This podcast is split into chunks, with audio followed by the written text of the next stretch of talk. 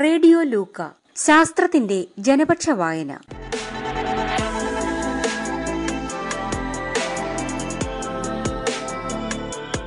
ജീവചരിത്ര novel അമ്മൂന്റെ സ്വന്തം Darwin.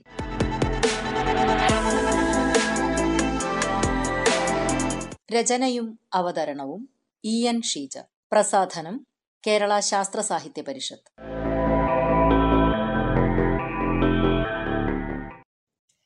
അമ്മൂന്റെ സ്വന്തം Darwin അധ്യായം പതിമൂന്ന്.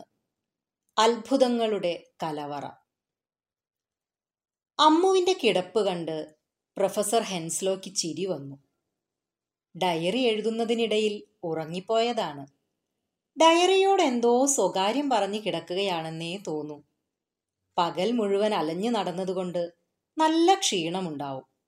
വെറും ടെന്റിൽ കിടന്ന ശീലമില്ലാത്തതല്ലേ? നല്ല തണുപ്പുമുണ്ട്. പ്രൊഫസർ പുതപ്പെടുത്ത് അമ്മുവിനെ നന്നായി പുതപ്പിച്ചു. ഓ വളരെ വിശദമായി ഡയറി എഴുതിയിട്ടുണ്ടല്ലോ. ഗാലപ്പഗോസ് ആയിരത്തി എണ്ണൂറ്റി മുപ്പത്തി അഞ്ച് ഒക്ടോബർ മൂന്ന്. ഗാലപ്പഗോസ് ദ്വീപുകളെല്ലാം അഗ്നിപർവത ദ്വീപുകളാണെന്ന് ചാൾസ് പറഞ്ഞപ്പോൾ ശരിക്കും അത്ഭുതപ്പെട്ടുപോയി. വളരെ കാലം മുമ്പ് സമുദ്രത്തിന്റെ അടിത്തട്ടിൽ അഗ്നിപർവതങ്ങൾ ശക്തിയായി പൊട്ടിയതിന്റെ ഫലമായി കര ഉയർന്ന് വെള്ളത്തിനു മുകളിൽ വന്നപ്പോഴാണ് ഈ ദ്വീപുകൾ ഉണ്ടായതത്രേ. വളരെ കാലം എന്ന് വെച്ചാൽ ഒരുപാട് ഒരുപാട് കാലമൊന്നുമല്ല.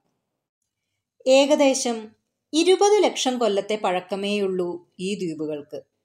അതിൽ തന്നെ ഏറ്റവും ചെറുപ്പമായ ദ്വീപുകളുടെ പ്രായം പത്ത് ലക്ഷം കൊല്ലമാണത്രേ. ഗാലപ്പഗോസിൽ വെള്ളത്തിന് എന്ത് ക്ഷാമമാണ്? തോടോ പുഴയോ ഒന്നുമില്ല. മഴയും കുറവാണെന്ന് ആമ പറഞ്ഞു. ഉയർന്ന പ്രദേശങ്ങളിൽ മഴവെള്ളം തങ്ങി നിൽക്കുന്ന ജലാശയങ്ങളുണ്ട്.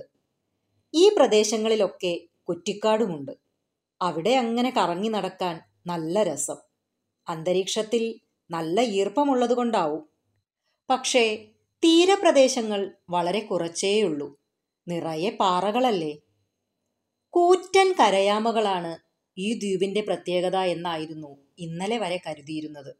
ഇന്നല്ലേ മറ്റൊരു കൂട്ടരെ കണ്ടത്? ഇഗ്വാനകൾ. ഓന്തിന്റെ കുടുംബക്കാരാണെന്ന് കണ്ടാൽ തന്നെ അറിയാം. നാട്ടിലെ ഓന്തിനെ പോലെ ചെറുതല്ല എന്തൊരു വലിപ്പമാണ്. രണ്ടു തരം ഇഗ്വാനകളുണ്ട് ഇവിടെ. കര ഇഗ്വാനകളും കടൽ ഇഗ്വാനകളും. കടൽ ഇഗ്വാനകൾ കരയിൽ പറ്റം പറ്റമായി ഇരിക്കുന്നത് രസകരമായൊരു കാഴ്ച തന്നെ. വിശപ്പില്ലാത്ത സമയങ്ങളിലാണത്രേ ഇവരിങ്ങനെ ഇരിക്കാറുള്ളത്. വിശേഷം പറഞ്ഞിരിക്കുകയാവും. വിശക്കുമ്പോൾ കടലിലേക്ക് ചാടും. വെള്ളത്തിനടിയിൽ പത്തു മീറ്റർ ആഴത്തിൽ വരെ മുങ്ങാങ്കുഴിയിട്ട് പോകുന്ന വീരന്മാരാണിവർ. നീണ്ട വാലുപയോഗിച്ചാണ് നീന്തുന്നത്. മുതലകളെപ്പോലെ തന്നെ. കര ഇഗ്വാന കള്ളിച്ചെടിയുടെ മുകുളങ്ങളും മൃദുലമായ ഭാഗങ്ങളും ഭക്ഷിക്കുന്നത് കണ്ടു. കടലിഗ്വാനയ്ക്കിഷ്ടം സമുദ്രത്തിനടിയിലെ പാറകളിൽ തഴച്ചു വളരുന്ന പായലുകളാണത്രേ. ഏതായാലും രണ്ടു കൂട്ടരും തികഞ്ഞ സസ്യഭുക്കുകളാണെന്നു കൂടി കേട്ടപ്പോൾ ഇവർ ചില്ലറക്കാരല്ലല്ലോ എന്ന് തോന്നിപ്പോയി. ഇതൊക്കെ ആദിയോട് പറഞ്ഞാൽ അവൻ വിശ്വസിക്കുമോ ആവോ? ഓന്തും മരണയുമൊക്കെ ചെറിയ പ്രാണികളെ തിന്നുന്നത് ഞങ്ങൾ നോക്കി നിൽക്കാറുള്ളതല്ലേ?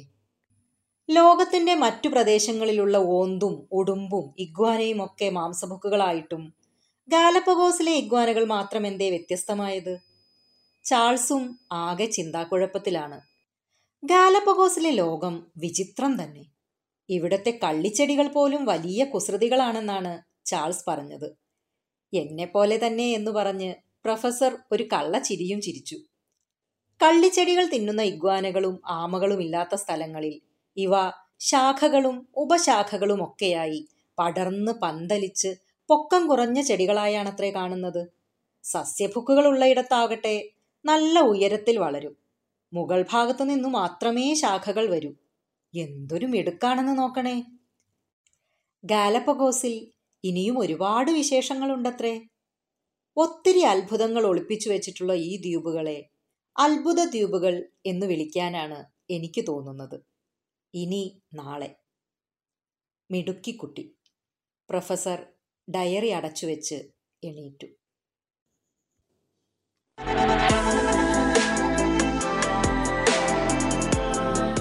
ജീവചരിത്ര നോവൽ അമ്മൂന്റെ സ്വന്തം ഡാർവിൻ.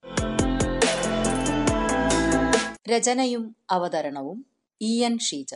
പ്രസാധനം കേരള ശാസ്ത്ര സാഹിത്യ പരിഷത്ത്.